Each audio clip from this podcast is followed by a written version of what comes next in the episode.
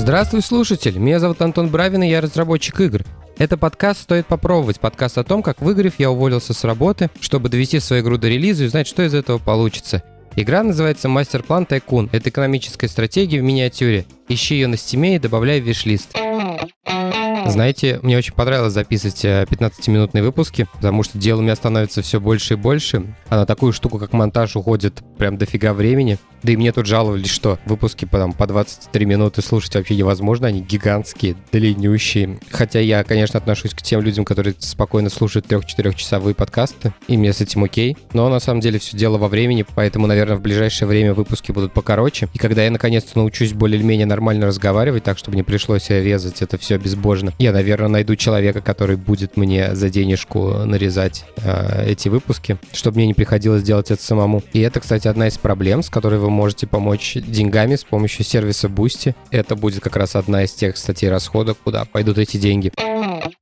Так как подкаст начал выходить в один момент с э, началом войны, и он попал в самый эпицентр э, экономической болтанки, которая происходит с нами до сих пор. У меня там был практически в самом начале один из выпусков про санкции, где я как-то в общем и целом рассуждал про э, да, сервисы, банки, вот эти все трансграничные штуки. Но сегодня я хотел бы сосредоточиться на одной конкретной нише. Это технологии, сторы, платформы, все, что связано с нашей игровой индустрией, и поделиться своими мыслями по этому поводу. Итак, последние лет, типа 50 60-70. Э, наш мир движется по пути глобализации. Глобализация, по большому счету, это когда производство тех или иных товаров, экономических систем и прочее начинает размазываться по всей планете. И это приводит к тому, что те самые производственные цепочки, о которых мы в новостях слышим последние 4 месяца, они не находятся в границе одного государства. Поэтому э, эти страны начинают друг от друга зависеть, и влияние их друг от друга особенно важно. Иными словами, каждый делает свой кусок работы. Поколение моего возраста, оно привыкло жить в этой парадигме глобализации. Для нас это очевидное преимущество, благо, и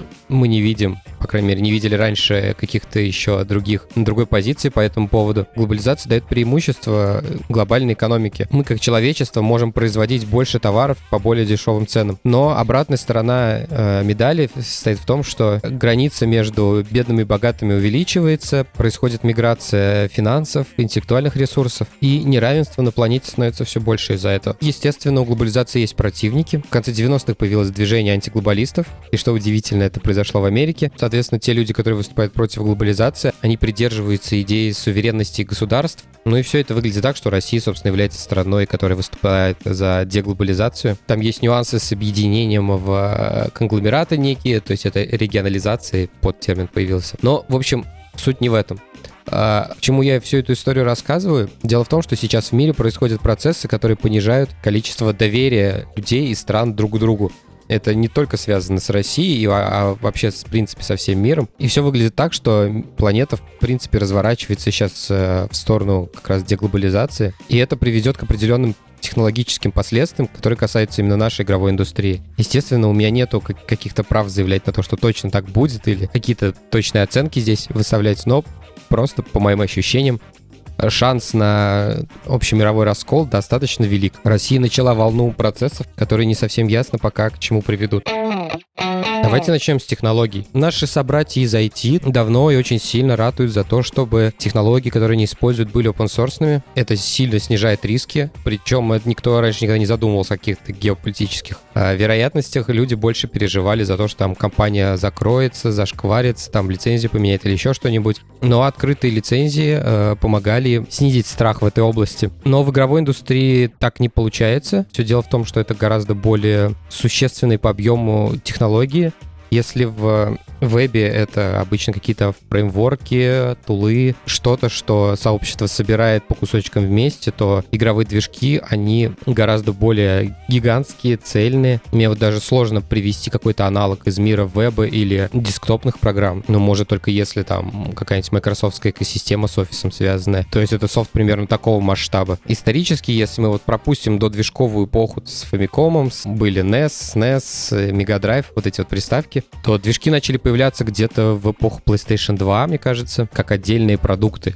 Одна компания могла продать эту технологию другой компании. Но все это были очень проприетарные, закрытые технологии. Не зря в ту эпоху в России все движки разрабатывались самостоятельно, потому что они тупо даже купить не могли. Они, если продавались, то они стоили каких-то бешеных денег, и другого выбора у наших разработчиков не было. В то время это был такой закрытый клуб, куда попасть было очень проблематично. Естественно, было довольно много общедоступных движков бесплатных, но их возможности были настолько ничтожные по сравнению с проприетарными, что их никто для серьезной разработки не использовал. И у тебя стоял выбор, либо ты находишь где-то лицензию на движок, либо ты находишь кучу денег и разрабатываешь э, что-то сам для конкретно своей игры, либо ты не занимаешься играми. Unity, а потом и Unreal, они поменяли этот рынок. Теперь э, мощные игровые движки доступны бесплатно, но и тот, и другой движок — это те продукты, которые делались десятилетиями. Я даже особо не представляю, как это можно повторить. Фишка этих движков в том, что они мультиплатформенные. Сейчас игровой движок не мультиплатформенный, ну, сложно себе представить, только если внутри, опять же, корпорации. У Ubisoft, например, свой движок для Assassin's Creed. Это, естественно, не тот движок, который компилируется там для iPad, и не тот движок, на котором можно сделать Need for Speed. Он не многофункциональный, он заточен под одну игру может под какой-то сабсет игр. Но это еще не все проблемы.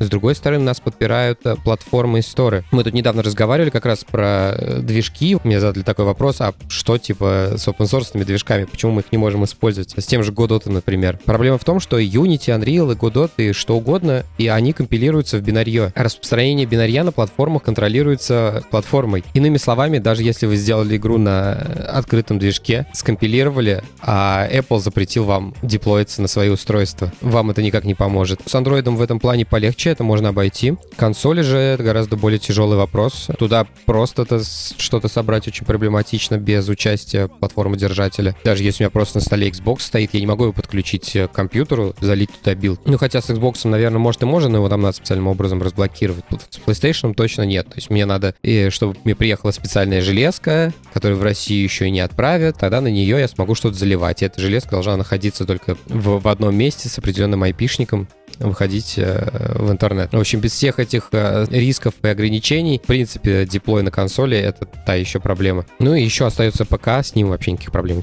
нету.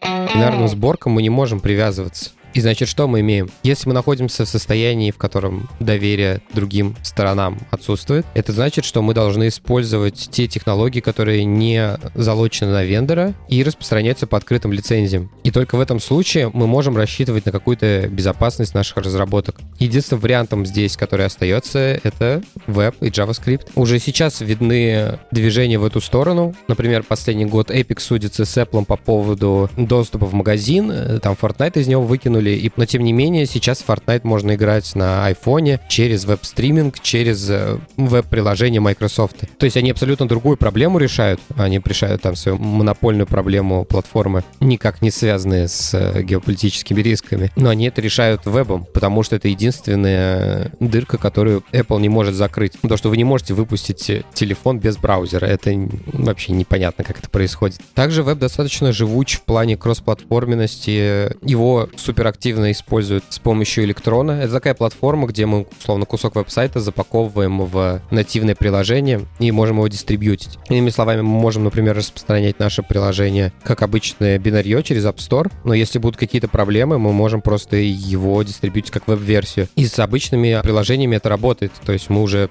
лет пять, наверное, все в этом электроне повязли. Discord, Slack, список их там бесконечно этих приложений на электроне. Вполне может быть, что играм придется пойти по тому же пути. С консолями тут все туго. Если вот iPhone не может себе позволить быть без браузера, то Nintendo Switch, например, может. Браузер в самих консолях, если честно, он используется крайне редко как-то очень круто пользователям объяснить, то, что можно играть в браузере на консоли. Мне кажется, консольные игроки вообще на такой experience не рассчитывают, им вообще это нафиг не сдалось. И я, конечно, не буду говорить за скорость работы консольных браузеров, мне кажется, это вообще сомнительная тема. Но когда речь идет о каком-то выживании, то стоит сосредоточиться на том, что есть. Давайте я подведу какой-то итог тех мыслей, к которым я пришел. Мир сейчас смотрит в сторону деглобализации. То, что это произойдет, весьма вероятно, на мой взгляд. Движение в эту сторону будет происходить лет 20 20, а то может и больше. Во время деглобализации снижается доверие. Раз снижается доверие, мы, как разработчики, начинаем искать более независимые технологии от э, платформ и от э, лицензий.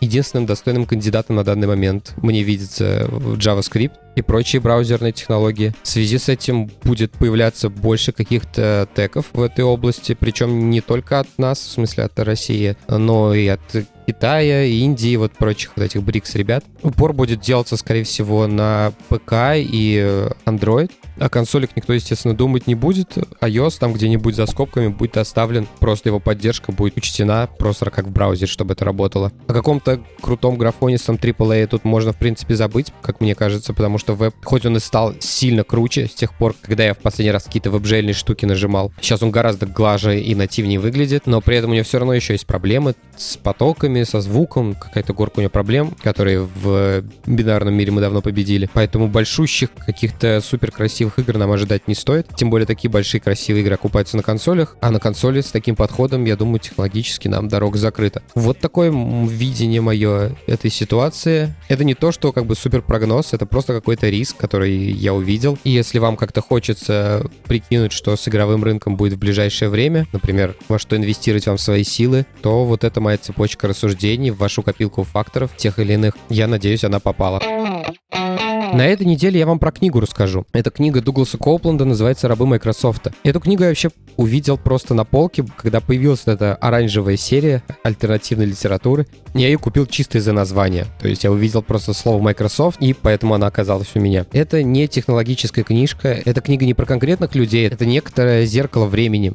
Я такие книги очень люблю, потому что они создают атмосферу. Конкретно эта книга переносит нас в э, начало 90-х, сначала в кампус Microsoft, а потом в Силиконовую долину, и ты чувствуешь, как будто ты находишься там. Она очень меланхоличная, такая текучая, написана в виде такого дневника. Это как вот в сериалах есть мокюментари, когда как будто съемочная группа ходит за героями сериала. Так же, как с книжками есть, э, я не знаю, как жанр, ну, дневник, наверное, он называется. И я уже не первый раз такой встречаю. Дневник книготорговца тоже не не так давно читал, они все очень меланхоличные. Когда человек пишет какой-то дневник про свою жизнь, она обычно очень текучая, и меня это прям сильно притягивает. Сюжетно она довольно такая забавная. Я не уверен, вообще был какой-то реальный прототип этой истории или нет. Ну и как таковой истории-то там нету. Там идея в том, что была группа ребят, которые работали в Microsoft, и один из них придумал как будто бы объектно-ориентированное программирование, и на основе этого они начали делать какой-то продукт. Все это еще усугубляется с не очень хорошим переводом на русский, но это, в принципе, можно стерпеть, потому что, как я уже говорил, книга не технологическая, то есть там можно, в принципе, продраться через это. Я понимаю, что из-за такого перевода можно бросить, но он не помешал мне несколько раз вернуться к этой книге, и сейчас я ее перечитываю уже, наверное, раз в четвертый. И поэтому я вам сегодня ее советую еще раз. Дуглас Копланд, «Рабы Майкрософта».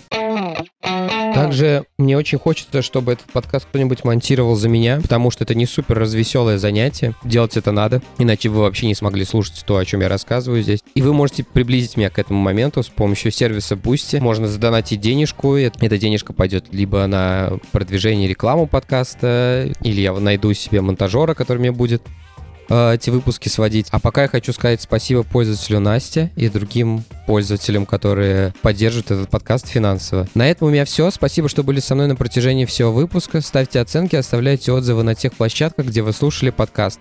Тогда его смогут услышать большее количество людей. Также, если вам понравился этот эпизод, расскажите о подкасте своим друзьям. Я буду за это вам очень благодарен. Такие дела. До следующего эпизода. Пока.